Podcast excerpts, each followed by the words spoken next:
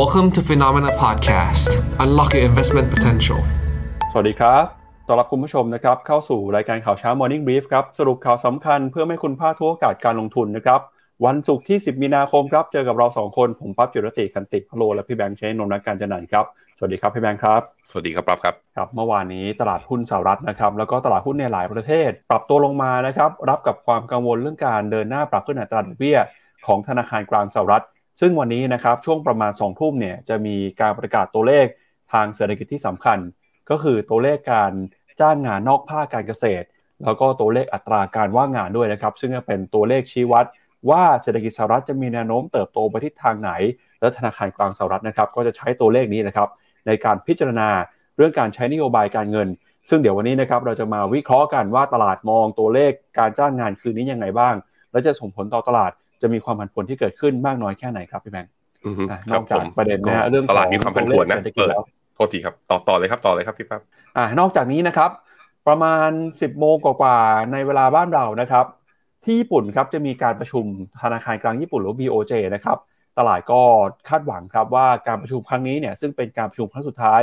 ของผู้ว่าการฮารุฮิโกะคุโรดะนะครับอาจจะมีเซอร์ไพรส์หรือว่าอาจจะมีการเปลี่ยนแปลงนโยบายการเงินหรือเปล่านะฮะอันนี้เป็นความเอ่อ การตั้งจับตาตั้งใจรอนะครับ แต่น้ำหนักส่วนใหญ่เนี่ยบอกว่าน่าจะไม่มีอะไรเปลี่ยนแปลง แต่ก็มีบางส่วนที่มองว่าอาจจะมีโอกาสได้ที่คุณคุโรดะจะทิ้งทวนนะครับด้วยการเปลี่ยนแปลงกลับมาใช้นโยบายการเงินที่เข้มงวดมากขึ้นนะครับท่ามกลางภาวะตลาดหุ้นญี่ปุ่น ที่ตอนนี้เดินหน้านะครับปรับตัวขึ้นมาต่อเนื่องกำลังจะขึ้นมาทำจุดสูงสุด ในรอบกว่า 30 ปีเลยทีเดียวนะครับนอกจากนี้จะพาคุณผู้ชมไปดูกันกับสถานการณ์เศรษฐกิจจีน ที่เมื่อวานนี้มีการประกาศตัวเลขเงินเฟ้อออกมา ปรากฏว่านะครับสัญญาณเงินเฟ้อของจีนเนี่ยแรงกดดันจากเศรษฐกิจโลกครับทำให้เงินเฟ้อเนี่ยออกมาต่ำกว่าคาด และจะพาไปดูนะครับกับผลประกอบการของหุ้นในกลุ่มอีคอมเมิร์ซจีนอย่าง JD.com ด้วย แล้วก็เมื่อวานนี้นะครับทางแบงก์ชาติก็ได้มีการออกมาประกาศหลักเกณฑ์นะครับที่จะป้องกันปัญหาการก่ออาชญากรรมทางการเงินนะครับเรื่องของการโอนเงินเนี่ยบอกว่าตอนนี้ถ้าเกิดจะโอนเงินผ่านแอปพลิเคชัน 50,000นะครับจำเป็นต้องยืนยันตัวตนด้วยครับพี่แบงค์อันนี้ก็เป็นข่าวที่เดี๋ยววันนี้เราจะมาวิเคราะห์มาพูดคุยกันนะครับ อะมาเริ่มต้นกันนะครับกับตัวเลขผลประกอบการแล้วก็ความเคลื่อนไหวนะครับของตลาดหุ้นในค่ำคืนที่ผ่านมาก่อนครับพาคุณผู้ชมไปดูกันกับภาพของตลาดหุ้นสหรัฐนะครับที่เมื่อวานนี้นะครับส่วนใหญ่เนี่ยปรับตัวลดลงไปครับไม่ว่าจะเป็นดัชนีดาวโจนส์ S&P 500แล้วก็ดัชนี NASDAQ นะครับตัวเลขล่าสุดเมื่อวานนี้ครับดัชนีดาวโจนส์ติดลบไป 1.66%ครับมาเคลื่อนไหวอยู่ที่ระดับ 32,254 จุด S&P 500 ติดลบไป 1.85%ครับมาเคลื่อนไหวอยู่ที่ระดับ 3,918 จุด แล้วก็ดัชนี NASDAQ นะครับติดลบไปถึง 2%เลยทีเดียวฮะเราจะเห็นนะครับว่าตอนแรกเนี่ยดัชนีตลาดหุ้นสหรัฐนะครับช่วงเปิดทำการซื้อขาย มีแรงซื้อกลับเข้ามานะครับแต่ก็ตามสุดท้ายแล้วเนี่ยไม่สามารถต้านทานแรงขายที่เกิดขึ้นได้ เมื่อวานนี้นะครับถ้าไปดูในราย sector เนี่ยจะเห็นว่า sector ในกลุ่มสถาบันการเงิน แล้วก็ธนาคารพาณิชย์นะครับเป็นกลุ่มที่มีแรงกดดันเข้ามาให้เห็น โดยดัชนีเนี่ยปรับตัวกันลงมาทั่วหน้าเลยนะครับ ถ้าดูจากภาพของแผนที่หุ้นเราก็จะเห็นว่าเมื่อวานนี้ sector แบงก์ของสหรัฐอเมริกาไม่ว่าจะเป็นนะครับ JP Morgan ติดลบไป 5.4% Bank of America นะครับร่วงลงไป 6.2% Wells Fargo Morgan Stanley นะครับ Charles Schwab ติดลบไปตั้งแต่ 3 ถึง5 Charles Schwab ติดลบไปถึง 12%เลยนะครับ City Group นะฮะ Berkshire Hathaway ปรับตัวลงไปตั้งแต่ 2 ถึง 4%ครับ สาเหตุสำคัญนะครับที่หุ้นในกลุ่มสถาบันการเงินของสหรัฐอเมริกา ปรับตัวลงมาเนี่ยเนื่องจากความกังวลนะครับหลังจากที่มีการเปิดเผยว่า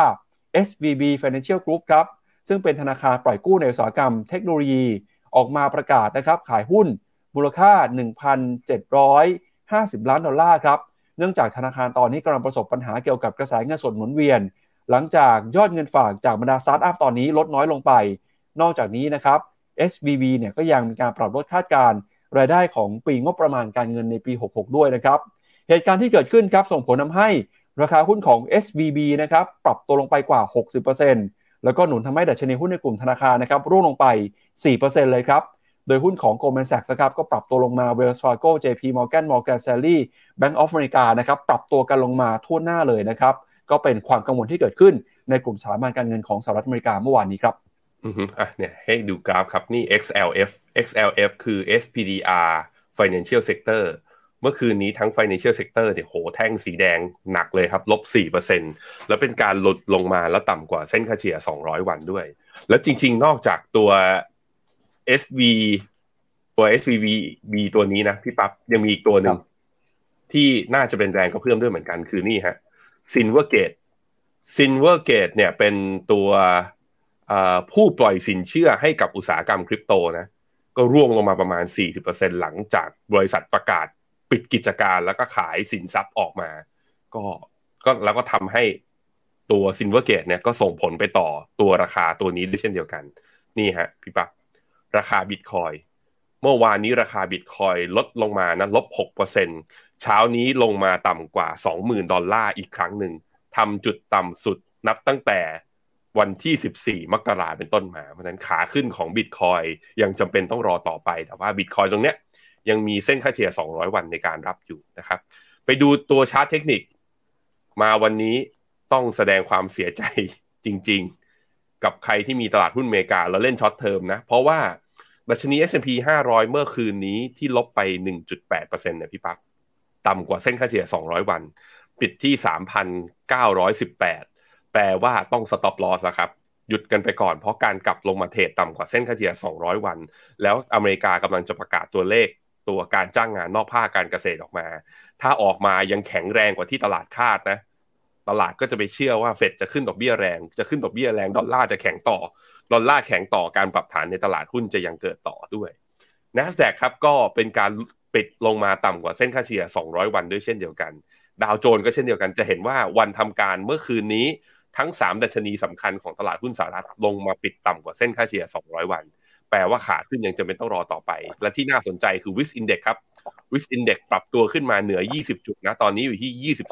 22.6 การทะลุขึ้นมาอยู่สูงกว่าระดับ 20 จุด แปลว่าเข้าสู่เฟียร์โหมด หรือโหมดแห่งความกลัว การขายอาจจะเริ่มมากขึ้นหลังจากนี้เป็นต้นไป แต่ถ้าไปดูที่ค่าเงินดอลลาร์เนี่ย ค่าเงินดอลลาร์เรายังไม่เห็นการแข่งค่าต่อนะต อนนี้อยู่ที่ประมาณ105.18รอนิดหนึ่งนะครับบอลยูครับบอลยูสหรัฐตัว10ปี มีแรงซื้อเข้ามานะอยู่ที่3.87ลงมาต่ำกว่าเส้นค่าเฉลี่ย20วัน แต่ว่าตัวแรงขายแรงซื้อเนี่ยของข้างในตลาดพันธบัตรเนี่ยตัว bond yield สองปีก็มีแรงซื้อเข้ามาด้วย ก็เดี๋ยวมาดูกันต่อครับกับราคาหุ้นของเทสลาบ้างนะครับครับเดี๋ยวมาดูเทสลากันต่อครับ เมื่อวานนี้ราคาหุ้นเทสลาปรับตัวลงไปต่อประมาณ5%ครับ ติดลบไป 4.99%นะครับหลังจากมีข่าวประวันที่2แล้วครับว่าทางการสหรัฐเนี่ยสั่งตรวจสอบความปลอดภัยนะครับหลังจากที่มีผู้ใช้งานร้องเรียนครับว่า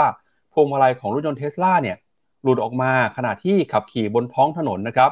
ทำให้ราคาหุ้นของเทสลาเนี่ยปรับตัวลงมาอย่างต่อเนื่องเป็นวันที่ 2 แล้ว ซึ่งสิ่งที่ตลาดเฝ้ารอกันก็คือคุณอีลอนมัสก์นะครับจะออกมาชี้แจงหรือว่าออกมาพูดถึงเหตุการณ์ที่เกิดขึ้นอะไรหรือเปล่า ซึ่งช่วงที่ผ่านมานะครับคุณอีลอนมัสก์ก็มักจะใช้ Twitter ครับเป็นโซเชียลมีเดียในการแสดงความคิดเห็นเรื่องต่างๆ ซึ่งตลาดก็มองว่าเรื่องนี้เนี่ยเป็นเรื่องที่มีความสำคัญนะครับ เรื่องอื่นๆเนี่ยยังสามารถแสดงความเห็นได้เลย เรื่องนี้ก็เลยรอว่าจะออกมาพูดเมื่อไหร่นะครับ โดยก่อนหน้านี้ก็มีประเด็นนะครับว่าสำนักงานความปลอดภัยด้านการจราจรของสหรัฐครับออกมาบอกว่ากำลังมีการสอบสวนนะครับกรณีพวงมาลัยของรถยนต์เทสลารุ่นโมเดล Y ในปี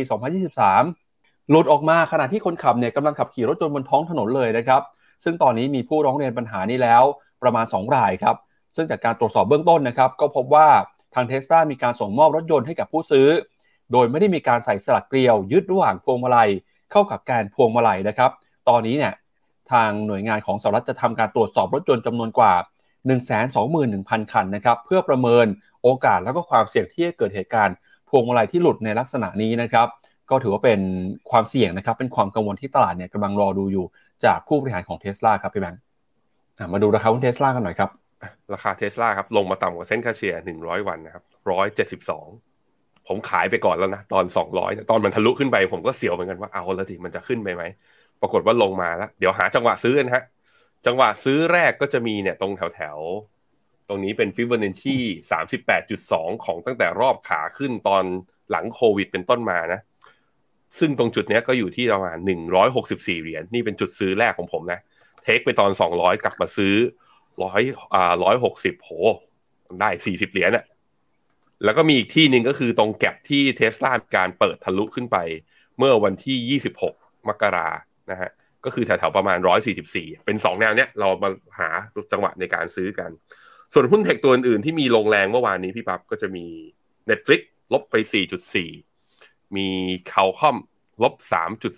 3.2 นอกนั้นก็อะไรมี Netflix ด้วยโอ้โห Netflix ก็ลงแรงนะ ลบ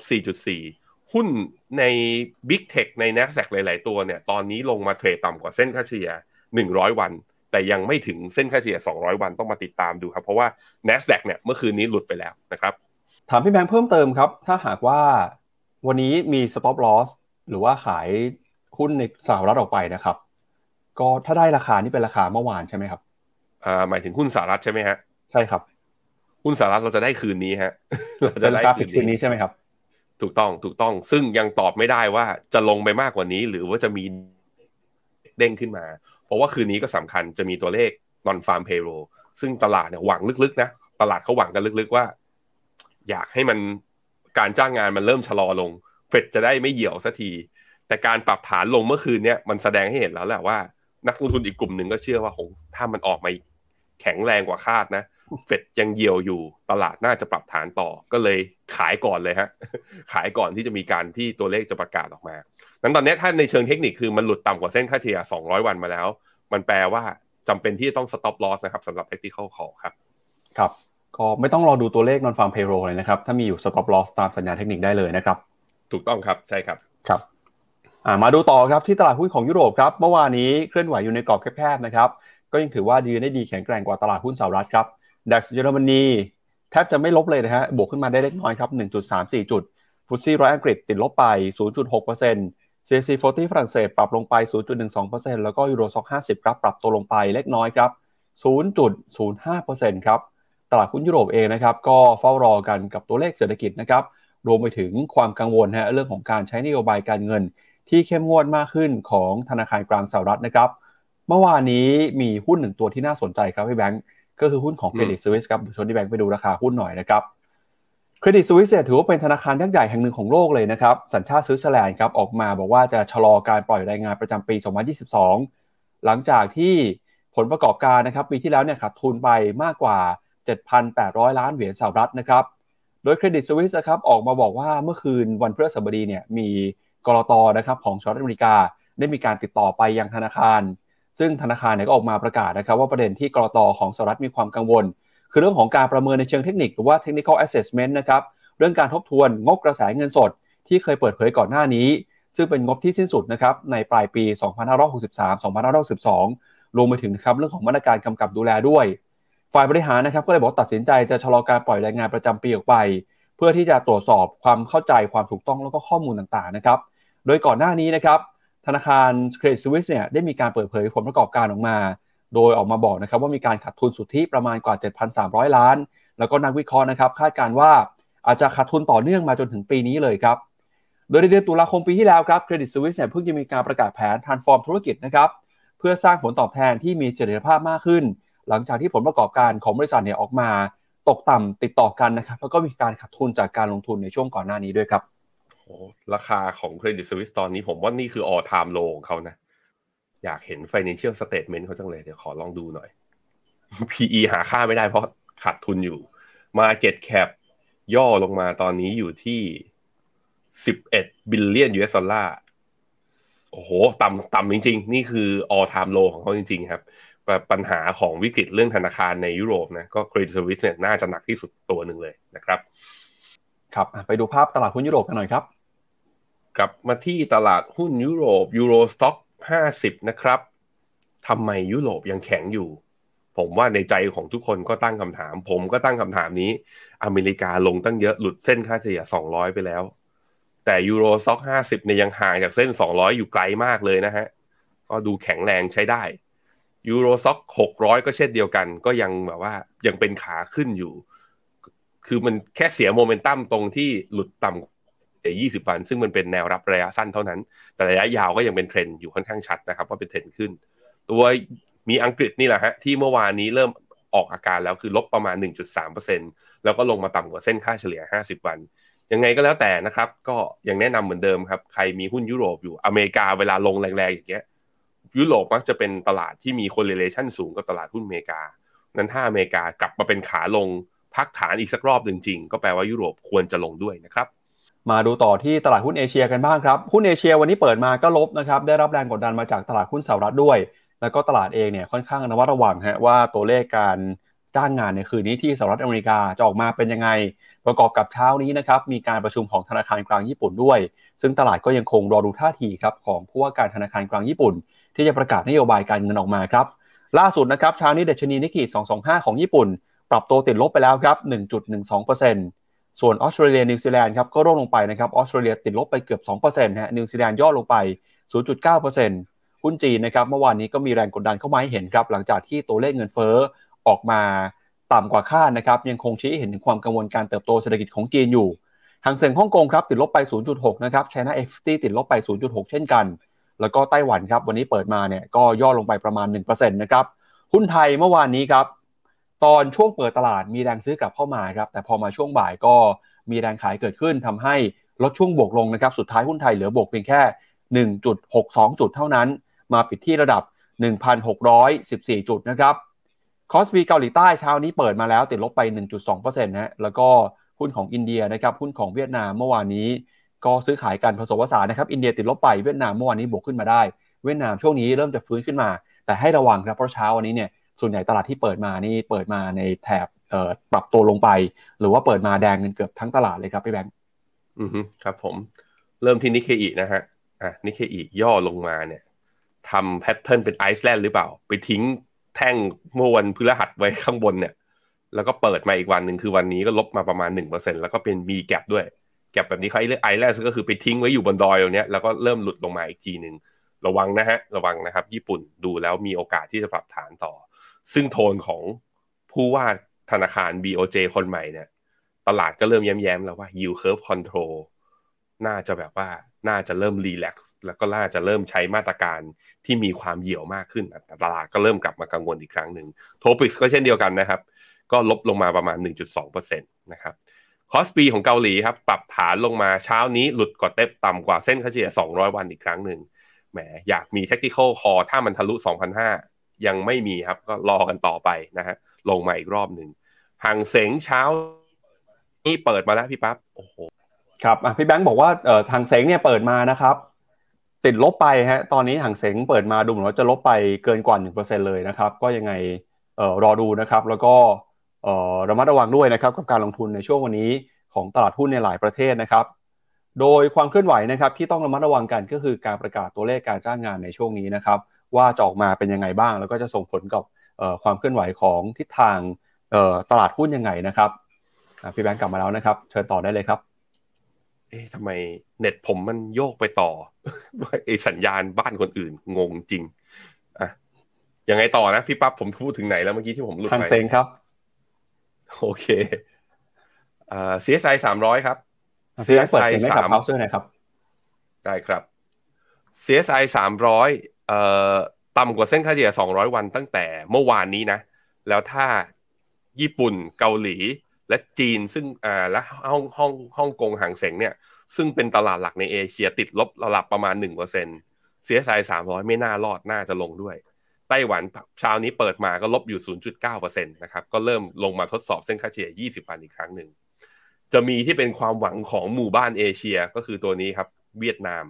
เมื่อวานนี้เวียดนามบวกต่ออีก 0.9 หวังว่าเวียดนามจะบวกต่อได้อีกนะ อย่าไปตามคนอื่นเขาอย่าลืมนะ ว่าตัวเองอยู่ในฟรอนเทียไม่ได้อยู่ใน emerging market เวียดนามสู้ๆฮะความหวังหมู่บ้านตัวเดียวแล้ว เพราะว่าตอนนี้ตลาดเริ่มจะเลิก เริ่มที่จะอยากจะปรับฐานกันหมดทุกตลาดเลยนะครับ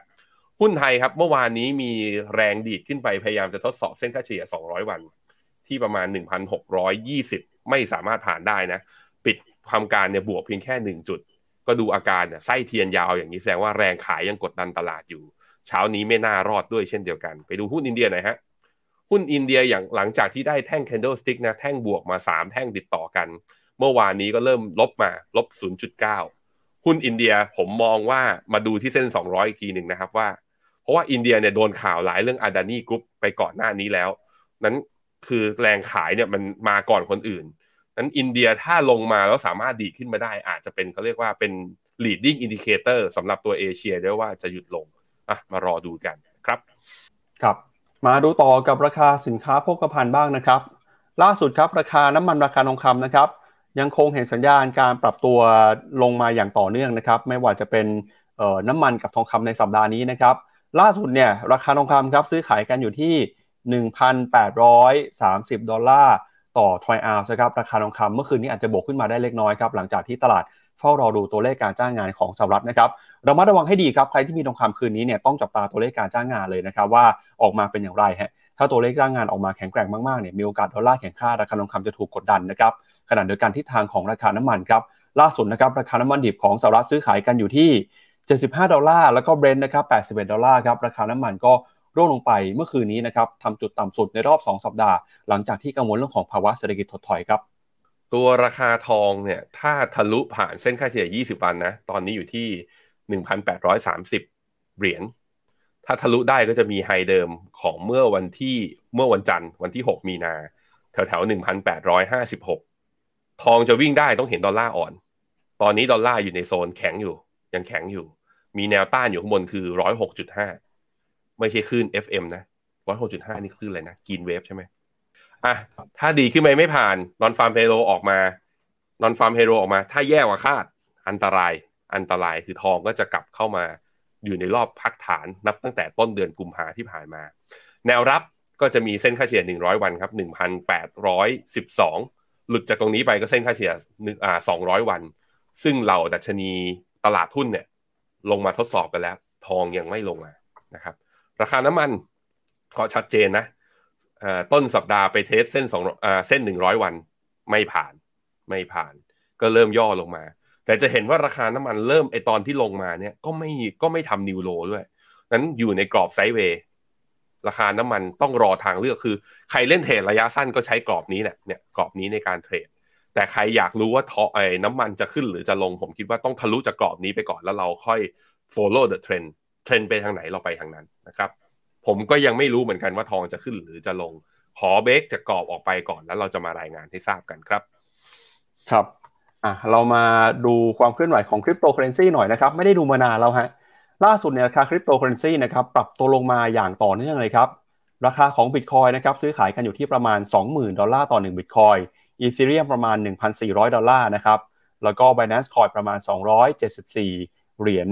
ดอลลาร์ต่อ1 Binance Coin นะครับสาเหตุสำคัญครับที่ทำให้ช่วงนี้เนี่ยราคาของคริปโตเคอเรนซีปรับตัวลงมาอย่างรุนแรงก็เป็นเพราะว่าตลาดนะครับกังวลครับหลังจากที่ Silvergate Capital เนี่ยประกาศ ยุติการดำเนินงาน แล้วก็มีการขายสินทรัพย์ของ Silvergate Bank ด้วยนะครับทำให้ราคาหุ้นของ Silvergate ครับปรับตัวลงไปมากกว่า 45%แล้วก็ถ้าเทียบกับปีที่แล้วนะครับราคาหุ้นของ Silvergate เนี่ยมูลค่าหายไปแล้วมากกว่า 95%ครับ สร้างแรงกดดันนะครับให้เกิดขึ้นในกลุ่มที่เกี่ยวข้องกับคริปโตเคอเรนซีที่อยู่ในตลาดหุ้นสหรัฐ ไม่ว่าเป็น Signature Bank นะครับติดลบไป 9% Coinbase ติดลบไป 3% Miners Riot Blockchain ติดลบไป 3%นะครับแล้วก็ Marathon Digital เนี่ยติดลบไป 4%ฮะซึ่งตอนนี้นะครับการที่ธนาคารยักษ์ใหญ่ ซึ่งซึ่งทำธุรกิจเกี่ยวข้องกับคริปโตเคอเรนซีเนี่ยนะครับมีการประกาศปิดตัวลงมาก็สร้างแรงกดดันนะครับแล้วก็สร้างความกังวลของตลาดว่าปัญหานี้จะลุกลามกลายเป็นโดมิโนอีกครั้งหนึ่ง ทำให้ราคาของคริปโตเคอเรนซีช่วงนี้ปรับตัวลงมาอย่างต่อเนื่องเลยครับ อืมครับผมผมให้ดูกราฟตัวบิตคอยน์รายสิบห้านาที เนี่ยเพิ่มเพิ่งเริ่มดิ่งจริง ๆ ก็คือประมาณสี่ทุ่มครึ่งเมื่อวานนี้เนี่ยก็ไหลลงมา ระยะสั้นนะกราฟสิบห้านาทีเหมือนจะเจอ d i เวอร์เจนแล้วเริ่มเด้ง rebound ได้ เมื่อกี้ตอนเปิดตอนต้นชั่วโมงเนี่ยมันหลุดลงไปต่ำกว่าสองหมื่นเหรียญต่อ BTC ไป ตอนนี้ดีขึ้นมาแถวๆประมาณสองหมื่นผมคิดว่ามีโอกาสเด้งรีบาวได้ระยะสั้น แต่เป็นระยะสั้นนะ เป็นแค่ระยะสั้นเท่านั้น ไปดูหน่อยว่า แล้วกองทุนพวกคริปโตบล็อกเชนเป็นยังไงบ้าง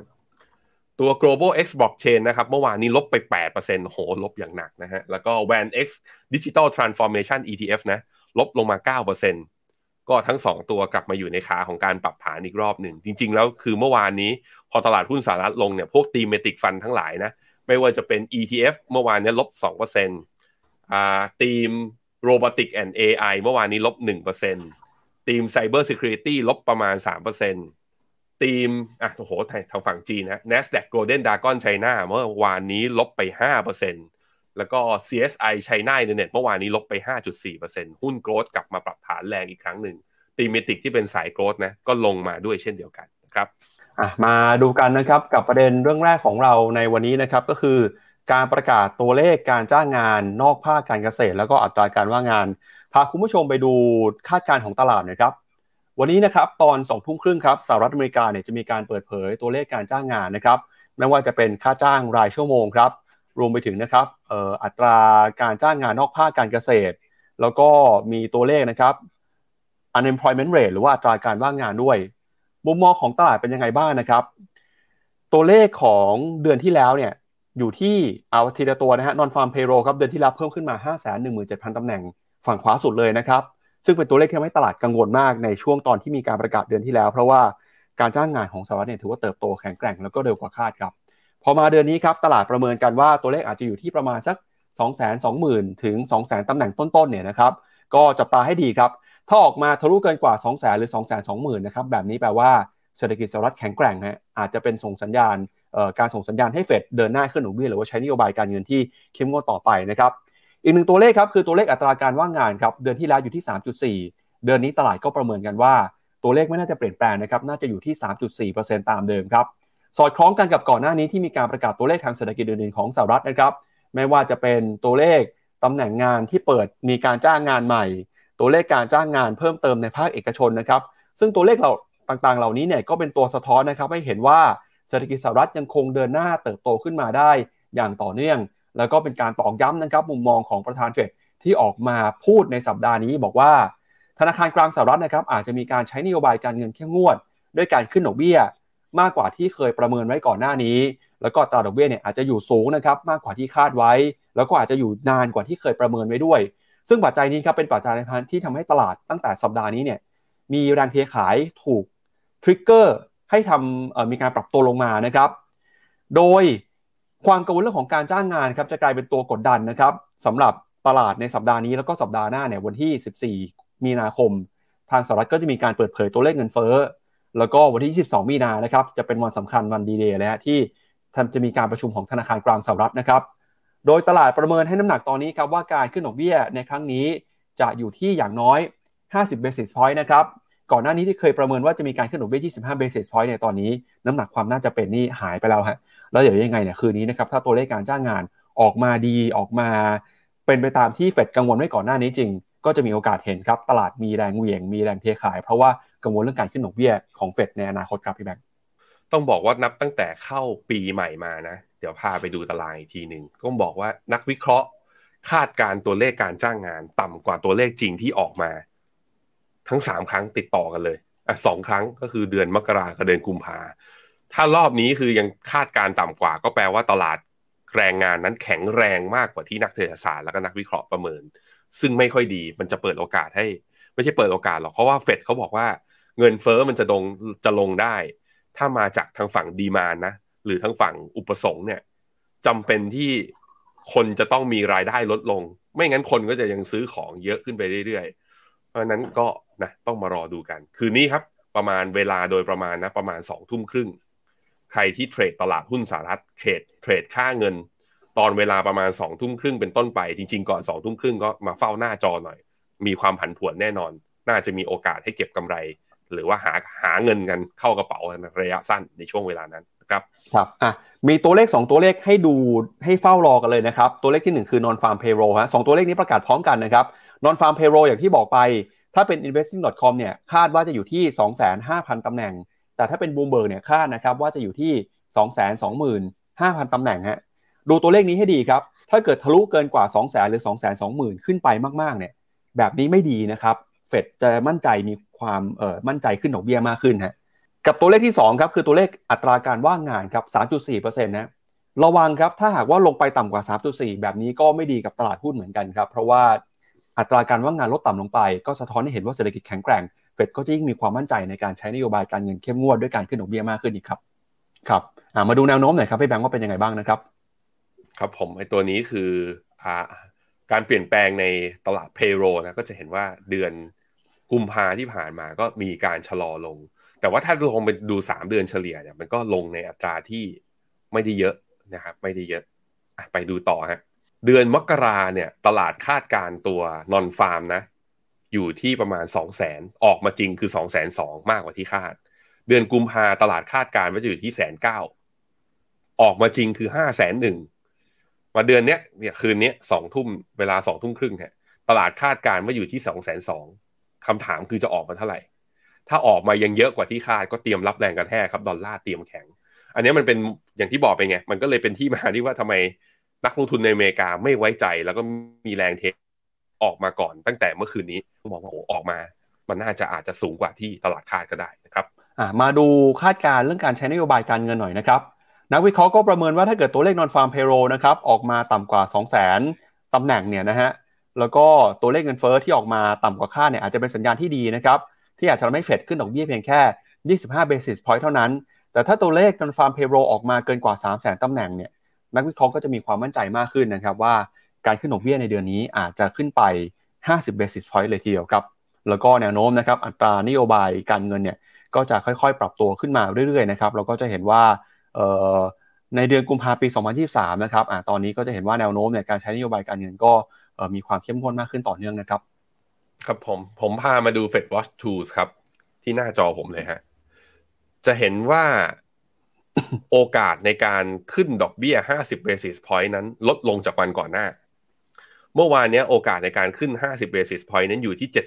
78%ตอนนี้ลดลงมาเหลือที่ 64.6%แสดงให้เห็นนะว่าบนตลาดเนี่ย ตลาดแรงงานมีความสำคัญ จริงๆแล้วคือคุณเจอรมโพเวล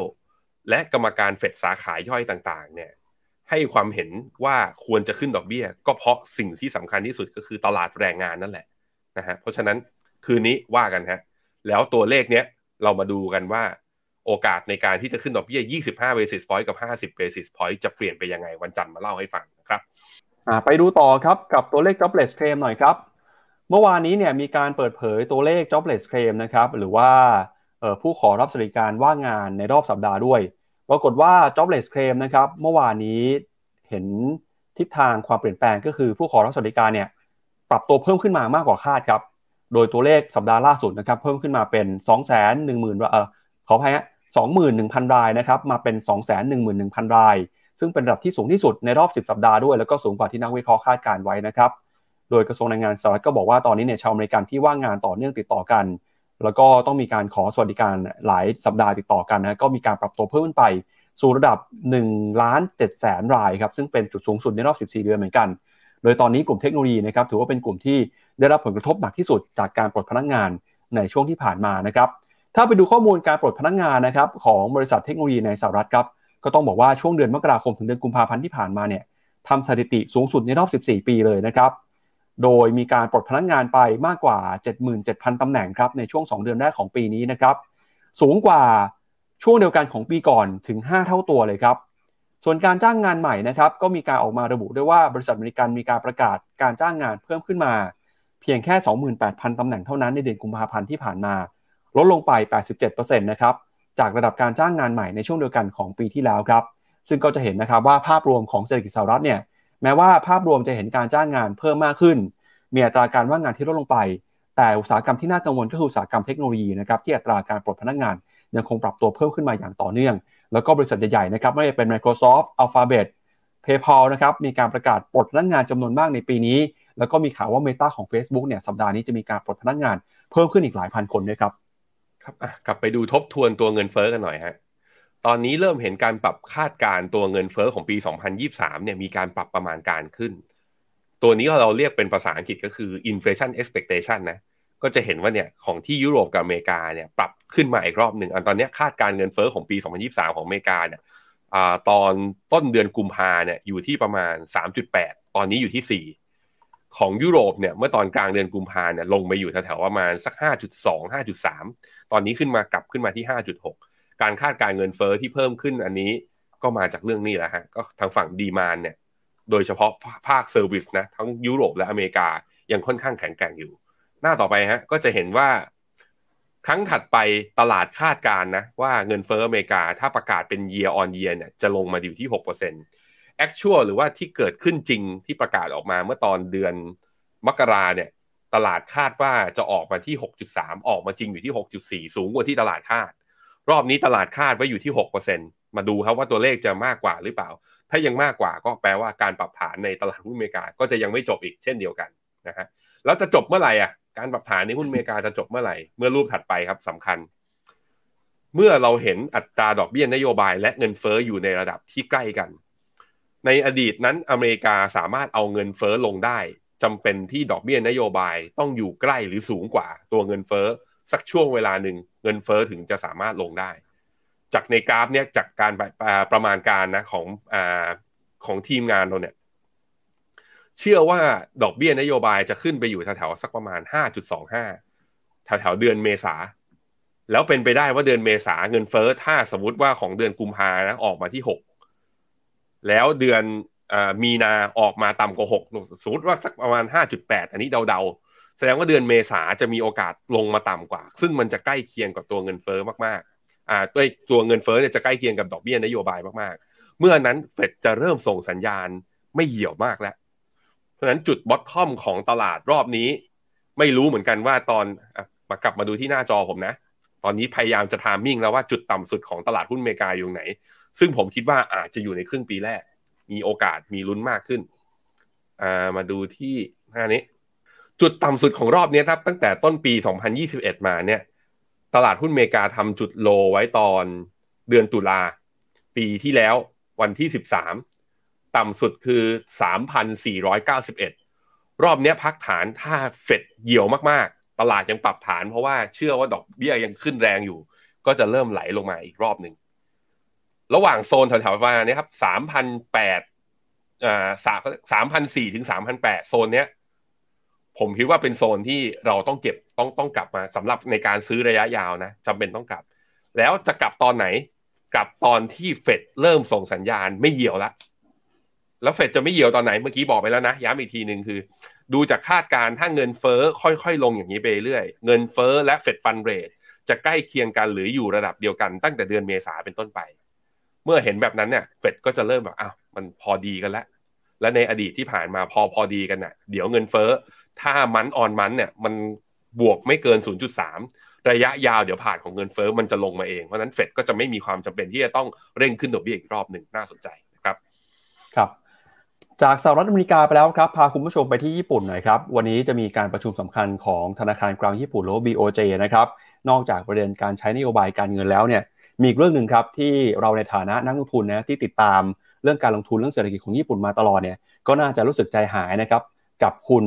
ฮารุฮิโกะคุโรดะฮะผู้ว่าการธนาคารกลางญี่ปุ่นคนปัจจุบัน ที่วันนี้เนี่ยจะเป็นการประชุมนัดสุดท้ายของเขาแล้วนะครับ ก่อนที่จะเกษียณไปฮะปีนี้นะครับคุณคุโรดะเนี่ยก็ อายุอยู่ในวัยเกษียณแล้วนะครับ ก็คืออายุ 78 ปีแล้วครับพี่แบงค์เป็นผู้ว่าการธนาคารกลางญี่ปุ่นมาตั้งแต่ปี 2013 เลยนะครับ ก็คือเป็นผู้ว่าการธนาคารกลางญี่ปุ่นมา 10 ปีครับทำงานผ่านยุคสมัยนะครับของญี่ปุ่นผ่านนายกรัฐมนตรีมาสามคน ไม่ว่าจะเป็นคุณฟูมิโอคิชิดะคุณชินโซอาเบะคุณโยชิฮิเดะซูงะนะครับผ่านไป 3 คนฮะแล้วก็ผ่านวิกฤตการณ์ทางเศรษฐกิจวิกฤตการณ์ทางการเงินมากมาย มีการประกาศใช้เครื่องมือทางการเงินอย่างที่ญี่ปุ่นไม่เคยใช้มาก่อน ใช้นโยบายการเงินต่ำที่สุดเป็นปรติการอัตราดอกเบี้ยติดลบนะครับมีการประกาศมาตรการ yield curve control มีการกระตุ้นเศรษฐกิจต่างๆเนี่ยซึ่งก็ถือว่าใครที่เป็นนักทุนในตลาดช่วง 10 ปีที่ผ่านมาก็น่าจะคุ้นเคยหรือว่ารู้จักกันดีนะครับกับคุณฮารุฮิโกะคุโรดะฮะก่อนหน้านี้นะครับเขาก็เคยดำรงตำแหน่งนะครับสำคัญทั้งในระดับประเทศแล้วก็ระดับโลกครับไม่ว่าจะเป็นประธานของ ADB นะครับ Asian Development Bank เคยเป็นอดีตนะครับเจ้าหน้าที่ในกระทรวงการคลังของญี่ปุ่นด้วยนะครับ แล้วก็ทำงานอีกหลากหลายหน่วยงานเลยครับ ที่มีความสำคัญต่อเศรษฐกิจของญี่ปุ่นนะครับ วันนี้จะเป็นการประชุมนัดสุดท้ายแล้วนะครับ ในฐานะผู้ว่าการธนาคารกลางญี่ปุ่น ก่อนที่ผู้ว่าการธนาคารกลางคนใหม่เนี่ยจะเข้ามารับตำแหน่งนะครับ สิ่งที่ตลาดจับตากันกับการประชุมของ BOJ ในวันนี้ครับก็คือการประกาศเรื่องของนโยบายการเงิน หลังจากที่ก่อนหน้านี้นะครับธนาคารกลางของญี่ปุ่น ใช้นโยบายการเงินแบบผ่อนคลายมาอย่างยาวนานต่อเนื่อง การประชุมนะครับจะเริ่มต้นวันนี้ครับวันเอ่อวันที่เริ่มต้นแต่เมื่อวานนี้วันที่ 9 มีนาคม แล้วก็สิ้นสุดวันนี้นะครับวันที่ 10 10 มีนาคมครับโดยการประชุมครั้งนี้เนี่ยตลาดจับตากันนะครับว่าคุณฮาริโกะคุโรดะน่าจะมีการประกาศใช้นโยบายการเงินตามเดิมผ่อนคลายไม่เปลี่ยนแปลง แต่กระนั้นก็ตามนักลงทุนบางส่วนเนี่ยมีความคาดหวังนะครับว่าอาจจะมีการสร้างเซอร์ไพรส์ ก่อนทิ้งทัวร์เราออกจากตำแหน่งด้วยเอ่อก่อนทิ้งทัวร์เกษียณออกจากตำแหน่งด้วยนะครับหลังจากที่ก่อนหน้านี้ BOJ มีการขยายกรอบนะครับ yield curve control ให้เคลื่อนไหวอยู่ในกรอบระหว่างติดลบ 0.5 ถึงบวก 0.5 จากเดิมเนี่ยคือประมาณ 25 basis point นะครับก็ขยับขึ้นมาเป็น 50 basis point ทำให้ตลาดตอนนี้มองว่า BOJ กำลังส่งสัญญาณนะครับที่จะยุติมาตรการในการผ่อนคลายแบบพิเศษหรือว่า ultra ultra loose monetary policy นะครับนักวิเคราะห์ 46 รายจากทั้งหมด 49 รายครับที่สำรวจโดยบลูม เชื่อว่าการประชุมครั้งนี้จะไม่มีการเปลี่ยนแปลงนโยบายการเงิน จะใช้นโยบายการเงินแบบผ่อนคลายต่อไป แต่ 3 รายครับจาก Goldman Sachs BNP Paribas แล้วก็มีกที่หนึ่งนะครับ เชื่อว่าคุณคุโรดะเนี่ยอาจจะมีการเปลี่ยนแปลงนโยบาย yield curve control ในการประชุมครั้งสุดท้ายก็ได้ ซึ่งตอนนี้นะครับเราจะเห็นว่าตลาดต่างลุ้นกันครับแล้วก็ทิศทางของค่างเงินเยนเนี่ยก็จะถูกผลกระทบนะครับจากการตัดสินใจในวันนี้ด้วยครับอีกไม่กี่ชั่วโมงเราก็จะทราบกันแล้วนะครับแล้วก็หลังจากที่คุณฮาริโกคุโรดะ เกษียณออกไป คนที่เข้ามารับตำแหน่งใหม่ก็คือคุณคาซุโอะโอเอดะนะฮะก็จะเข้ามาดำรงตำแหน่งแทนตั้งแต่เดือนเมษายนเป็นต้นไปเลย คุณโอเอดะเนี่ยก็เป็นหนึ่งในนักวิชาการแล้วก็เป็นอดีตนะครับคณะกรรมการของธนาคารกลางญี่ปุ่นด้วยครับเรามาดูคาดการณ์ของตลาด แล้วก็มาดูตัวเลขกันนะครับว่าการประชุมของ BOJ ครั้งนี้เนี่ยจะส่งผลต่อทิศทางยังไงบ้าง ที่แน่ๆคือค่าเงินเยนครับพี่แบงค์ตอนนี้เงินเยนเนี่ยมีการอ่อนค่ามาค่อนข้างรวดเร็วนะครับจากเดือนกุมภาพันธ์ที่ผ่านมา ตลาดประเมินครับว่านโยบายการเงินครั้งนี้จะส่งผลครับให้เงินเยนเลือกข้างครับระหว่างจะขึ้นไปแต่ 140 เยนต่อดอลลาร์หรือว่าร่วงลงมาต่ำกว่า 135 เยนครับครับแล้วก็ที่น่าสนใจอีกเรื่องหนึ่งครับคือตลาดหุ้นของญี่ปุ่นครับตอนนี้เนี่ยตลาดหุ้นญี่ปุ่นก็เดินหน้านะครับกำลังขึ้นไปทำจุดสูงสุดในรอบ 32 ปีนะฮะโดยจะเห็นว่าดัชนีโทปิกเนี่ยขึ้นมาทะลุ 2,000 จุดเป็นที่เรียบร้อยแล้วนะครับครับผมหน้าต่อไปไปดูตัวมาตรการ yield curve control นะฮะ ก็จะเห็นว่าค่อยๆ ขยายกรอบขึ้นมาจาก 0.1 ขึ้นมา 0.2 0.2 ขึ้นมา 0.25 แล้วก็ล่าสุดนะครับ ตอนต้นปี 2000 2023 ปีนี้ขยายกรอบขึ้นมาที่ 0.5 ทีมงานเขียนไว้ก็บอกว่าเป็นธรรมเนียมนะลองไปดูว่าการประชุมครั้งสุดท้ายก่อนการเปลี่ยนตำแหน่ง ผู้ว่าธนาคารกลางเนี่ย มักจะตัวผู้ว่าคนเก่ามักจะไม่ทำอะไรไม่ปรับเปลี่ยนนโยบายอะไร เพื่อให้คนใหม่เนี่ยไปสานต่อนโยบายเอง ก็ลองมาดูกันครับ อย่าง น่าจะไม่เกินครึ่งชั่วโมงนี้แหละ น่าจะทราบผลการประชุมนะครับเอาไปดูครับ แล้วพอมาตรการ yield curve control เนี่ยขยาย band ขึ้นมา แล้วตลอดระยะเวลาที่ผ่านมา แล้วตลาดหุ้นทางฝั่งญี่ปุ่นเป็นยังไงบ้าง ก็จะเห็นว่าดัชนีตัวโทปิกส์นั้น ปรับตัวขึ้นมานะ ได้ด้วยเช่นเดียวกัน คือพอขยายกรอบให้มีกลไกเป็นไปตามกลไกตลาดมากขึ้น ตลาดก็สามารถที่จะวิ่งขึ้นได้ด้วยไปดูภาพสัญญาณเทคนิคของตลาดหุ้นญี่ปุ่นกันหน่อยครับพี่แบงค์ว่าขึ้นมารอบนี้แล้ว เออเป็นยังไงบ้าง พี่แบงค์บอกว่าก็ใครที่มีกำไรอยู่น่าจะแบ่งกำไรไปบ้างนะครับ ใช่ครับ ถ้าไปดูที่ค่าเงินเยนเนี่ย รอบนี้ที่กลับมาอ่อนค่ารอบหนึ่งตอนนี้มันมีแนวต้านอยู่ที่เส้นค่าเฉลี่ย200 วันนะฮะชนแล้วยังไม่ผ่านดูค่าเงินเยนเป็นอย่างนี้นะ ไปดูนิเคอีก็เนี่ยอยู่ที่ 61.8 เราเริ่มได้แท่งแดงแล้ว ทิ้งตัวแก็บแถวๆ28,000ไว้ ตัวโทปิกก็เช้านี้ก็ขยับลบมาประมาณ 1% ในความเห็นของผมก็นั่นแหละใครใครซื้อตั้งแต่ตอนข้างล่างอะ ตอนต้นปีนะ ถ้าซื้อกันไว้ตั้งแต่ตรงนี้แถวนี้ก็บวกไปแล้ว7-8%อร์เซ็นออกมาก่อนก็ได้ แล้วมารอดูหน่อยครับว่า คุณอูเอดะหรือ BOJ คนใหม่ออกมาเนี่ยเขาจะดำเนินนโยบายทิศทางทางการเงินเป็นยังไง รอดูหลังจากการประชุมของเขาก็ได้ รอดูความคิดเห็นและโทนเขาหน่อย เพราะว่าก็ต้องบอกว่านโยบายการเงินของญี่ปุ่นเป็นตัวหนึ่งนะเป็นในการกำหนดการเคลื่อนไหวของตลาดหุ้นเหมือนกันนะครับ ครับก็คุณฮารุโกคุโรดะนะครับ วันนี้ก็จะเตรียมเกษียณแล้วนะครับเอ่อสิปีที่ผ่านมาพี่แบงค์มีมีความประทับใจอะไรกับเขาหรือเปล่าฮะหรือว่าเอ่อในฐานะนักทุนนะครับ เห็นอะไรกับการทำงานของ BOJ ในช่วงที่ผ่านมารู้สึกว่าเป็นเรื่องน่าจดจำครับ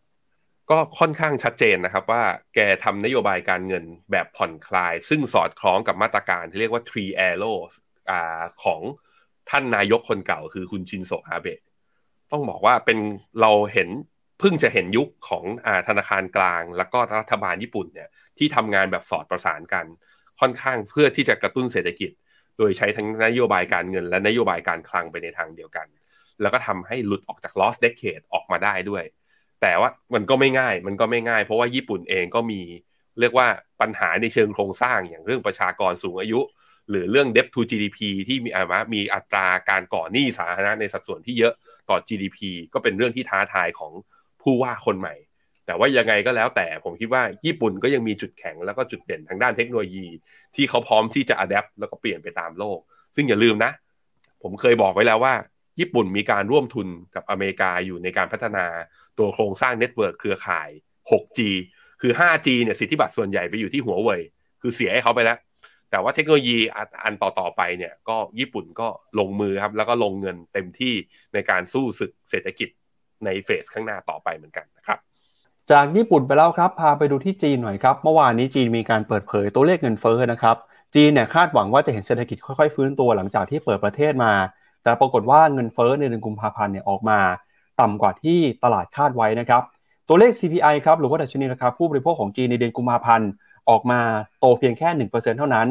ต่ำกว่าที่ตลาดคาดนะครับว่าจะเติบโตได้ 1.9% ซึ่งก็เป็นการสะท้อนนะครับว่าแม้ว่าจะมีการเปิดเมืองเนี่ยแต่สุดท้ายแล้วผลบวกจากการเปิดเมืองไม่สามารถส่งผ่านไปยังการกระตุ้นเศรษฐกิจหรือว่าการจับจ่ายใช้สอยในจีนได้นะครับ โดยตัวเลขนะครับที่สำนักงานเศรษฐกิจแห่งชาติของจีนรายงานออกมา ก็บอกว่าการใช้จ่ายของผู้บริโภคเนี่ยยังคงชะลอตัวนะครับมีความกังวลทำให้ตัวเลขเงินเฟ้อไม่สามารถปรับตัวขึ้นไปได้ แม้ว่ารัฐบาลจีนจะประกาศยกเลิกนโยบายโควิดเป็นศูนย์ตั้งแต่ปลายปีที่แล้วก็ตาม ส่วน PPI นะครับซึ่งเป็นมาตรวัดต้นทุนสินค้าจากโรงงานเนี่ยก็ปรับตัวลงมาติดต่อกันเป็นเดือนที่ 5 แล้วนะครับทั้งตัวเลข PPI แล้วก็ CPI นะครับเป็นตัวเลขที่ชี้วัดถึงการเติบโตทางเศรษฐกิจของจีนด้วย ขณะที่ CPI นะครับที่เติบโตขึ้นมา 1%ในเดือนที่แล้วเนี่ยชะลอตัวลงมาจากเดือนก่อนหน้านะครับที่ขยายตัว 2.1%แล้วก็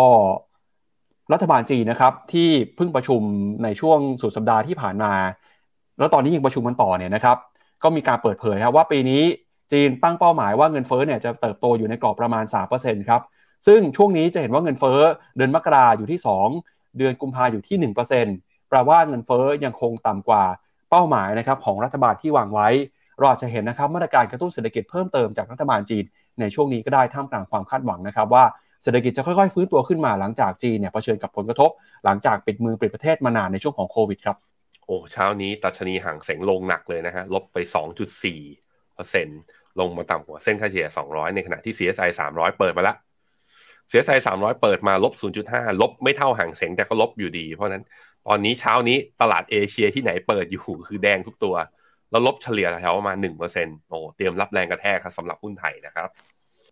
ไปดูข้อมูลหน่อยครับ เงินเฟ้อจีนนะฮะเห็นสัญญาณชะลอตัวลงมาอย่างต่อเนื่องเลยนะครับ ทั้ง CPI แล้วก็ PPI ด้วยนะครับ อย่างตัวเลขของ PPI เนี่ยก็ติดลบนะฮะในรอบที่ผ่านมาด้วย ก็สะท้อนให้เห็นว่าเศรษฐกิจจีนยังคงเปราะบางอยู่ แล้วก็ต้องการการกระตุ้นนะครับการจับจ่ายใช้สอยเพิ่มเติมมากขึ้นครับในตะกร้านะครับเงินเฟอ้อของจีนมีอะไรบ้างครับ ก็มีตั้งแต่ราคาอาหารนะครับ ราคาสินค้า ถ้าดูราคาอาหารเนี่ยจะเห็นว่าราคาอาหารนะครับ โดยทั่วไปเนี่ยของเดือนกุมภาพันธ์ชะลอลงมาครับหลังจากเดือนมกราคมราคาอาหารบวกขึ้นมา 6.2%เดือนกุมภาโตเพียงแค่ 2.6 นะครับ ราคาผักสดครับ ร่วงลงมา 3.8%จากปีที่แล้วครับ แล้วก็ราคาที่เกี่ยวข้องกับการขนส่งการโลจิสติกส์เนี่ยนะครับ ก็ปรับตัวลงมาด้วยครับ เพิ่มขึ้นเพียงแค่ 0.1%หลังจากที่เดือนมกราคมโตขึ้นมา 2%นะครับ จีนก็ยังคงต้องระมัดระวังแล้วก็รอดูกับการเติบโตของเศรษฐกิจในรอบนี้ครับ จริงๆ วิธีดูอันเนี้ยละอยากให้นักลงทุนหลาย ๆ คนนะที่ลงทุนในอเมริกากับในสหรัฐในจีนเนี้ย จำเป็นคอมโพเนนต์แบบนี้ก็ได้ ตัวเงินเฟ้อเนี่ยมันจะมักจะแบ่งออกเป็นสามตะกร้าหลักๆ เอ้ยเขาเรียกสามหมวดหลักๆ หมวดหนึ่งคือสินค้า หมวดที่สองคือบริการ หมวดที่สามคือบ้าน อเมริกาเนี่ย housing นะหรือว่าหมวดบ้านเนี่ยจะคิดเป็นสัดส่วนประมาณ25%แล้วก็หมวดสินค้าเนี่ยคิดเป็นสัดส่วนประมาณ 25%แล้วก็ที่เหลือครึ่งหนึ่งเลยคือเป็นหมวดของอ่าพวกบริการ บริการคืออะไรบ้างอย่างในชาร์ตของตัว China CPI component เนี่ยอย่าง healthcare เนี่ยถือเป็นบริการ transportation and communication ถือเป็นบริการ education culture and entertainment ถือเป็นบริการอย่างเงี้ยบริการประมาณครึ่งหนึ่งอันนี้ที่อเมริกานะอะแล้วมาดูเปรียบเทียบในจีนนะฮะในจีนเนี่ยรวมบริการทั้งหมด 3 หมวดเนี้ยสิบบวกสิบบวกสิบหกอยู่ที่ประมาณสักสามสิบหกเปอร์เซ็นหมวดบริการเห็นไหมหมวดบริการน้อยกว่าอเมริกา ส่วนหมวดสินค้าสินค้ามีอะไรบ้าง อาหารเครื่องดื่ม เสื้อผ้า daily products พวกนี้ คิดเป็นสัดส่วนถึงประมาณ 35-36%แสดงให้เห็นว่าคอมโพเนนต์ของ CPI ของจีนนะจีนน่ะให้น้ำหนักตัวสินค้าและบริการเป็นสัดส่วนมากสุด ส่วน housing หรือว่าบ้านเนี่ยอยู่ที่ประมาณ 20%นั้นมันก็แต่ละประเทศก็จะมี component ของ CPI ที่ส่งผลต่อตัวเงินเฟ้อในภาพรวมที่ต่างกันนะครับกก็ขึ้นอยู่กับการจับจ่ายใช้สอยของคนในประเทศ ที่มันอยู่ใน phase ไหนอย่างคนอเมริกาเขาอาจจะแบบเป็นเพราะว่า เสื้อผ้าเครื่องนุ่งห่มอะไรของเขาเขาไม่ได้จับจ่ายเยอะแล้วเขาใช้ service เขาใช้บริการมากกว่านะครับก็ component มันเลยไปอยู่ที่ทางฝั่ง service มากขึ้นนะครับครับก็มุมมองนะครับของตัวเลขรัฐบาลเนี่ยก็สอดคล้องกันกับความเชื่อมั่นของภาคเอกชนแล้วก็การบริโภคด้วยนะครับพาคุณผู้ชมไปดูเพิ่มเติมครับเมื่อวานนี้มีการประกาศผลประกอบการนะครับของบริษัทอีคอมเมิร์ซยักษ์ใหญ่หนึ่งเจ้าของจีนก็คือ JD.com ฮะ JD.com เนี่ยนะครับประกาศผลประกอบการออกมา ปรากฏว่า รายได้ยอดขายนะครับมีการปรับตัวเพิ่มขึ้นมาจริง แต่ก็ตามเนี่ยผู้บริหารก็เตือนนะครับ บอกว่าตอนนี้ความมั่นใจของผู้บริโภคยังคงไม่กลับมา แล้วก็ถือว่าเติบโตได้ช้านะครับ ยังคงต้องใช้เวลาอีกระยะหนึ่ง กว่าที่ความมั่นใจของผู้บริโภคจะกลับมา สาเหตุสำคัญนะครับ ก็เนื่องมาจากมาตรการโควิดนะครับในช่วงหลายปีที่ผ่านมาทำให้ความมั่นใจของผู้บริโภคหดหายไป แล้วก็คนเนี่ยมีความกังวลนะครับเรื่องของการจับจ่ายใช้สอยสินค้ามากขึ้นด้วย JD.com นะครับถือเป็นบริษัทอีคอมเมิร์ซยักษ์ใหญ่อันดับที่ 2 ของจีนรองจากอาลีบาบา บอกว่าสุดท้ายแล้วเนี่ยในไตรมาสที่4นะครับบริษัทสามารถพลิกกลับมามีกำไรได้ แต่ก็เป็นกำไรที่ต่ำกว่าคาดนะครับ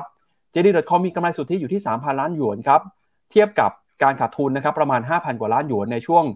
ไตรมาส 4 ของปี 64 นะครับแล้วก็รายได้เนี่ยเติบโตขึ้นมา 7%ครับอย่างไรก็ตามนะครับทางบริษัทก็เตือนว่าตอนนี้นะครับยังคงต้องให้เวลากับผู้บริโภคกว่าที่ความมั่นใจจะกลับมา แล้วก็บอกนะครับว่ายอดจับจ่ายใช้สอยสินค้าเนี่ยได้รับผลกระทบครับจากภาคอสังหาริมทรัพย์ที่ชะลอตัว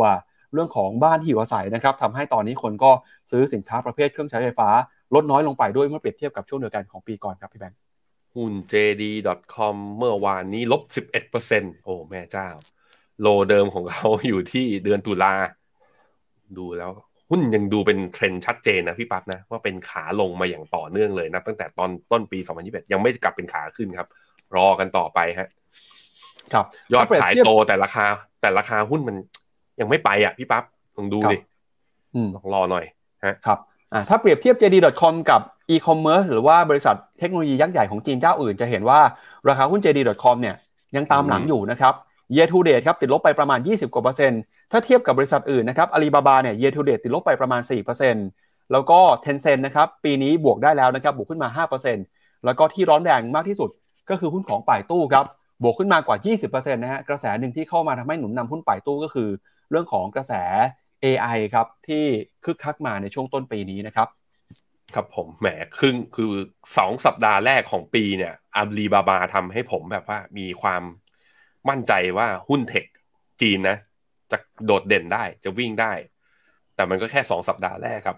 ฝันนั้นไม่เป็นจริงนะก็จะเห็นว่าเข้ารอบปรับฐานมาตั้งแต่เดือนกุมภาเนี่ยแล้วเนี่ยล่าสุดที่หางเสงลบอยู่ตอนนี้ก็แปลว่า เรื่องของการที่เฟดยังมีความเหี่ยวอยู่นะแล้วจะขึ้นดอกเบี้ยเนี่ยมีผลต่อค่าเงินดอลลาร์และค่าเงินดอลลาร์ที่แข็งค่าก็มีผลต่อ risky asset ทั้งหมดทุกตลาดเลยนะครับครับมาดูแผนธุรกิจของอาลีบาบาหน่อยครับ ตอนนี้เขาบอกเขาก็จะเร่งขยายธุรกิจเพิ่มเติมนะครับไปทั่วประเทศจีน ตอนนี้เนี่ยมีคลังสินค้าประมาณกว่า 1,500 แห่ง แล้วก็มีจำนวนพนักงานนะครับส่งของเนี่ยมากกว่า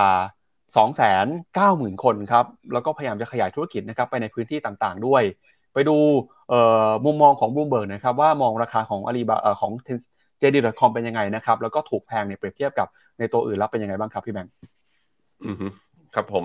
ก็จะเห็นว่าตัว PE ตอนนี้นะอ่าเอเวอเรสโอ้โหสองปีเนี่ยอยู่ที่ประมาณ 77 เท่า ตอนนี้อยู่ที่ 23 เท่าถ้าเอาความถูกเนี่ยถูกจริง แต่เหมือนกับตลาดก็เริ่มไม่ให้ไม่ให้ PE แพงแล้วไม่ให้พรีเมียม สาเหตุเป็นเพราะว่าตลาดก็เดากับเรื่องการเติบโต แล้วก็การแข่งขันในอีคอมเมิร์ซที่สูงขึ้น แล้วก็จำเป็นที่จะต้องเข้าสู่เฟสในการหากำไรนะฮะเพราะนั้น traction หรือว่ายอดขาย คือผู้ใช้งานอาจจะไม่ได้โตมากอย่างที่ตลาดคาดนะครับ ถ้ามองในแง่ของ PE แบนเนี่ยตอนนี้ก็อยู่ในแบนล่างนะอยู่ที่กรอบแบนล่างเลยทั้งซึ่งนับตั้งแต่ตอนปี 2021 ที่ผ่านมาก็ไม่เคยลงมา trade ที่ band ล่างแบบว่าถูกขนาดนี้มาก่อน คือ ถ้าเรียกว่าความถูกเนี่ยก็ถูกจริงเมื่อเทียบกับในอดีต แต่ถ้าดูจากกราฟ pattern ของชาร์ตเมื่อกี้ที่โชว์ให้ดูแล้ว ขาลงยังอาจจะมีอยู่ ครับแล้วก็มุมมองนักวิเคราะห์นะครับ ตอนนี้ 47 รายครับให้คำแนะนำซื้อหุ้นของ JD.com ราคาปัจจุบันนะครับ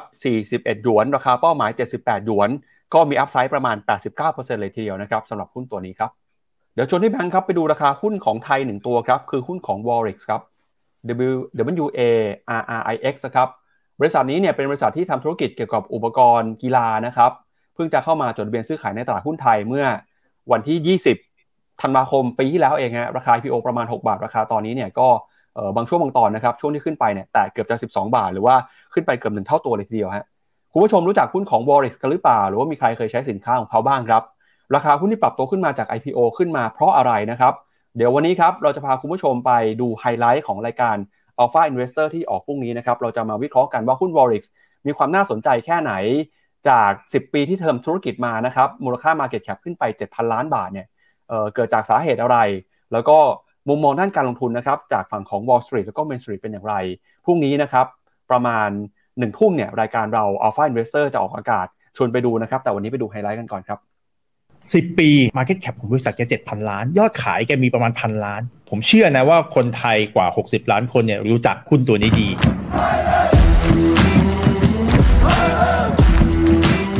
แบรนด์คนไทยแบรนด์ที่เป็น local แบรนด์ Warrix เนี่ยก็ถือว่าผู้นำที่อยู่ดีเราก็มี perception กับแบรนด์นี้อยู่ดีขึ้นมา มีความเป็น mass เขามีกลยุทธ์ในการที่จะโปรโมทแบรนด์ของเขา คือการเข้าไปทำ license ให้กับสถาบันต่างๆ ผมก็เลยถึงบางว่าอ๋อกลยุทธ์ license ของบริษัทเนี้ยมันคือการพ่วงตัวเองไปกับแบรนด์ต่างๆ ที่คนน่ะเขาอินอยู่แล้วกลยุทธ์นี้เนี่ยใช้ได้ผลกับผมนะฮะโรงเรียนที่ผมเรียนสมัยมัธยมฮะเขามีฟุตบอลแข่งกับโรงเรียนอื่นครับแล้วปรากฏว่า Warrix เนี่ยไปเป็น official merchandise เพราะฉะนั้นเนี่ยมันไม่ซื้อก็ไม่ได้ก็เลยต้องซื้อพอซื้อมาลองใส่ก็รู้จักแบรนด์นี้ได้ลองใส่มันก็ก็โอเคนะเฮ้ยมันใส่สบายนะเอาจริงแบรนด์เนี้ยถ้าเทียบกับที่เคยมีดูเท่ดูเท่กลยุทธ์แบบเนี้ยน่าสนใจครับพี่ไม้ถ้าใครชอบโมเดลของเขาจริงๆเนี่ยผมว่าให้เริ่มต้นอาจจะมี position กับมันบ้าง แต่ว่าอย่าไปเต็มข้อรายการการได้มาของหุ้นท่านนักลงทุนที่สงสัยว่ามันคืออะไรนะ Google ไว้สองสี่หกขีดสอง Enter Margin of Safety ในความเห็นผมนะส่งเสียงมันไม่มี supply หุ้นอะพอถือไปสักพักเนี่ยสุดท้าย supply มันจะเริ่มมา มันไม่มี incremental seller มีแต่ incremental buyer กว่ามานั่งพิจารณากว่าอนุมัติกว่าจะได้ซื้อมันต้องสักพักหนึ่งนะถึงจะไปกำไรเป็นเนื้อเป็นหนังเนี่ยซึ่งถามว่าอะไรจะไปถึงจุดตรงนั้นใช่ไหมครับ ก็คือ นี่เป็นเชิงเทคนิคในความเห็นผมนะ ผมก็เป็นแค่อดีตผู้จัดการกองทุนนะครับติดตามก็ได้นะครับพรุ่งนี้กับรายการ Alpha Investor นะครับ ก็ชวนดูกันฮะว่าหุ้นวอริสจะมีความน่าสนใจแค่ไหน แต่ก็ระมัดระวังการลงทุนในช่วงนี้นะครับ เพราะว่าตลาดมีความผันผวนกันพอสมควรเลยทีเดียวครับ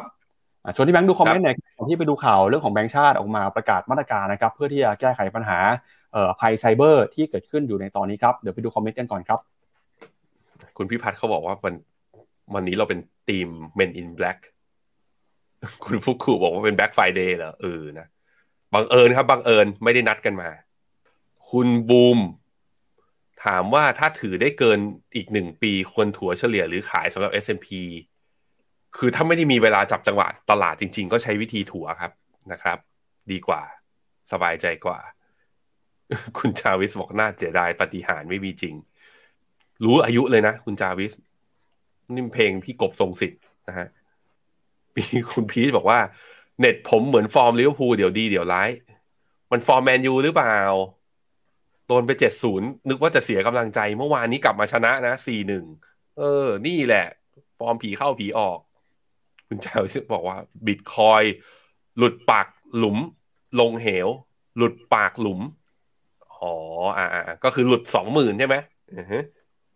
คุณอนุชบอกว่าเข้าถั่วเคชัยนาใน MEVT ฟอยเอ่อ MEVT คอไปดอยดอยอีกแล้ว คือจีนอะระยะยาวปีนี้มันมาแน่ๆแต่ว่า เนี่ยพอมันมีเรื่องของการเคลื่อนย้ายเงินทุนเนี่ยพอค่าเงินมันเปลี่ยนแปลงไป fund flow ที่มันใหญ่กว่าเราอะนะเขาก็ return ของเขามันก็มาจาก FX ด้วยส่วนหนึ่งพอดอลลาร์มีโอกาสจะแข็งค่า มันก็มี fund flow ในการเก็บกำไร take profit ออกไปบ้าง นี่ต้องใช้วิธีนี้ คุณไลออนควีนเขาบอกว่าวิธี DCA S&P 500 กับ Finno เนี่ย จะสบายใจมากขึ้น จะลงจะขึ้นก็สะสมไปเรื่อยจริงครับสำหรับคนที่ไม่ได้มีความทนทานต่อความผันผวนของตลาดนะ แล้วก็อ่านข่าวทีไรกังวลทุกที แล้วไม่รู้จะยังไง วิธีคือ ปิดจอสร้างวินัยให้ตัวเอง ดอลลาร์คอสซยอยสะสมสะสมไป ผมเชื่อว่าระยะยาวยังไงตลาดหุ้นมันไม่อยู่แถวนี้หรอกยังไงมันต้องดีกว่านี้ แต่ปัจจัยระยะสั้นเนี่ยมันอาจจะทำให้เราควยเขวได้นะครับ ให้กำลังใจทุกคนครับ ไปครับ ครับมาปิดท้ายกันครับกับข่าวเรื่องของธนาคารแห่งประเทศไทย ที่จะออกมาตรการนะครับในการเข้าไปแก้ไขปัญหาการทุจริตภัยไซเบอร์ แล้วก็ปัญหาเออ scammer ต่างๆเนี่ยนะครับเมื่อวานนี้ครับที่แบงก์ชาตินะครับผู้ว่าการธนาคารประเทศไทย คุณเศรษฐพุทธสุทธิวาฒน์นรุพุทธครับออกมาเปิดเผยนะครับ ว่าแบงก์ชาติจะมีมาตรการครับในการเข้าไปกำกับดูแล แล้วก็เรื่องของมาตรการที่ออกมาระบุให้ธนาคารพาณิชย์นะครับ ต้องปฏิบัติครับ มี 3 มาตรการใหญ่ด้วยกันก็คือมาตรการป้องกัน ตรวจจับ แล้วก็รับมือนะครับ แต่ละมาตรการมีอะไรบ้างครับ ไปดูที่มาตรการป้องกันก่อนครับ ทางแบงก์ชาติก็ออกมาระบุนะครับว่า ธนาคารนะครับจะต้องปฏิบัติตามคือ1ครับห้ามแนบลิงก์ผ่าน SMS แล้วก็อีเมล ห้ามส่งลิงก์ข้อมูลส่วนบุคคลหรือว่า OTP ผ่านโซเชียลมีเดียนะครับจะเริ่มต้นตั้งแต่กุมภาพันธ์นี้เลยครับ แล้วก็บอกว่าให้ธนาคารทุกแห่งเนี่ยทำให้แล้วเสร็จนะครับในเดือนมิถุนายนปีนี้ครับ 2ครับจะต้องมีการปรับปรุงระบบรักษาความปลอดภัยบนโมบายแบงกิ้งให้อัปเดตที่สุดนะครับแล้วก็ให้ลูกค้าเนี่ยจำเป็นต้องยืนยันตัวตน ด้วยระบบ biometrics อย่างน้อยนะครับเมื่อมีการเปิดบัญชีแบบเอ่อ non face to face หรือว่ามีการเปลี่ยนวงเงิน หรือว่ามีการโอนเงินเป็นจำนวนมากนะครับ ก็เอ่อตัวเลขที่มีการพูดถึงกันก็คือเอ่อห้าหมื่นบาทนะครับอ่าที่เป็นตัวเลขณขณะนี้นะครับ โดยบอกว่าเรื่องของการยืนยันตัวตนเนี่ยจะ เริ่มต้นในเดือนนี้เลยนะครับแล้วก็ทุกแห่งต้องทำให้เสร็จเดือนมิถุนายนครับส่วนมาตรการในการตรวจจับนะครับก็ต้องบอกมีการรายงานปปงเมื่อการพบการทำการทำความผิดนะครับรวมไปถึงมีระบบตรวจจับด้วยตลอด 24 ชั่วโมง แล้วก็มีการเร่งตอบสนองข้อมูลนะครับที่ได้จากการแจ้งความออนไลน์ ที่เป็นช่องทางที่จัดขึ้นมาโดย สตช แล้วก็แบงก์ชาตินะครับเพื่อที่จะแก้ไขปัญหามิจฉาชีพนะครับณขณะนี้ แล้วก็เรื่องของมาตรการการรับมือแล้วก็ตอบสนองเนี่ยจะต้องมีช่องทางในการติดต่อ ตลอด 24 ชั่วโมง แยกช่องทางออกจากช่องทางปกตินะครับ เพื่อแจ้งเหตุได้โดยเร็ว สนับสนุนนะครับให้เจ้าหน้าที่สามารถทำงาน เพื่อตรวจสอบหาการกระทำผิดอย่างรวดเร็ว แล้วก็ต้องรับผิดชอบนะครับ ผู้ให้บริการหากพบว่าความเสียหายเกิดขึ้นจากข้อบกพร่องความผิดปกติของธนาคารพาณิชย์ครับ อันนี้ก็เป็นมาตรการนะครับที่จะเป็นมาตรการเข้ามาช่วยเหลือคนที่กำลังกังวลนะครับกับเรื่องของการทุจริต การช่อโกง หรือว่าการหลอกลวงผ่านระบบออนไลน์ครับพี่แบงค์ ก็เป็นความเคลื่อนไหวล่าสุดของแบงค์ชาตินะครับ ก็ก่อนจากกันไปครับเดี๋ยวมาดูคอมเมนต์กันอีกรอบหนึ่งนะครับว่ามีคุณผู้ชมเข้ามาคอมเมนต์เพิ่มเติมยังไงบ้างนะครับ คุณเจษดาพาบอกป้ายยาสุดๆนี่หมายถึงวอลวิกเหรอ ไม่ใช่นะไม่ใช่ป้ายยานะครับคุณนรงกรบอกว่าถ้าเราจะสะสมหุ้นไว้ให้ลูกแล้วถือยาวๆ เราควรเลือกหุ้นแบบไหนดี ผมแนะนำว่าต้องกระจายการลงทุนเป็นพอร์ตนะถ้าเรายังไม่รู้ แต่ถ้าบอกว่าเป็นหุ้นก็ต้องไปศึกษาให้เพิ่มเติมครับ มันอยู่ที่ว่าเซียนหุ้นหลาย ๆ คนไม่ได้มาไม่ได้รวยเพราะหุ้นตัวเดียวกันนะ แต่เราต้องเข้าใจและเออแล้วก็มั่นใจในหุ้นที่เราถือและติดตามสถานการณ์อย่างต่อเนื่องนั้นคงจะมีคนบอกเรายากหน่อยว่ามันเป็นหุ้นตัวไหน ครับ ก่อนจากกันไปครับ ชวนคุณผู้ชมนะครับมาร่วมกิจกรรมหรือว่ามางานฟังสัมมนานะครับของ Finnomena ครับวันที่ 11 มีนาคมนี้วันเสาร์นะครับ ในระบบ Zoom ครับจะมีงานสัมมนาอัปเดต Market Insight แล้วก็ Investment Outlook นะครับจากอาจารย์ Andrew Stotz ครับคนที่เป็นลูกค้าอยู่เนี่ยสามารถเข้าไปติดตามได้ที่เว็บไซต์ finnomena.com/event นะครับแล้วก็สัปดาห์หน้าครับไปเจอกันที่ออฟฟิศ Finnomena นะครับ 15 มีนาคม 6 โมงเย็นครับกับงาน Ahead of the Market นะครับจับจังหวะลงทุนนะครับกับ 5 โอกาสการลงทุนในตลาดนะครับโดยทีมงานฟิโนเมนานะครับก็ไปดูท็อปพิกกันได้ ว่าจังหวะแบบนี้มีกองทุนไหนที่น่าสนใจลงทุนบ้างครับ และนี่ก็เป็นทั้งหมดนะครับของรายการ Morning Brief วันนี้ครับเราสองคนลาไปก่อนวันจันทร์กลับมาเจอกันใหม่นะครับวันนี้สวัสดีครับ ในโลกของการลงทุนทุกคนเปรียบเสมือนนักเดินทาง คุณหลักเป็นนักเดินทางสายไหน การลงทุนทุกรูปแบบเคยลองมาหมดแล้ว ทั้งกองทุนหุ้นพอร์ต แต่ก็ยังมองหาโอกาสใหม่ๆ เพื่อผลตอบแทนที่ดีขึ้น แต่ไม่รู้จะไปทางไหน ให้ Finnomena Exclusive บริการที่ปรึกษาการเงินส่วนตัว ที่พร้อมช่วยให้นักลงทุนทุกคนไปถึงเป้าหมายการลงทุน สนใจสมัครที่ f i n o m e f i n o m i n a e x c l u s i v e หรือ line at f i n o m i n a p o r t คำเตือนผู้ลงทุนควรทำความเข้าใจลักษณะสินค้า เงื่อนไขผลตอบแทน และความเสี่ยงก่อนตัดสินใจลงทุน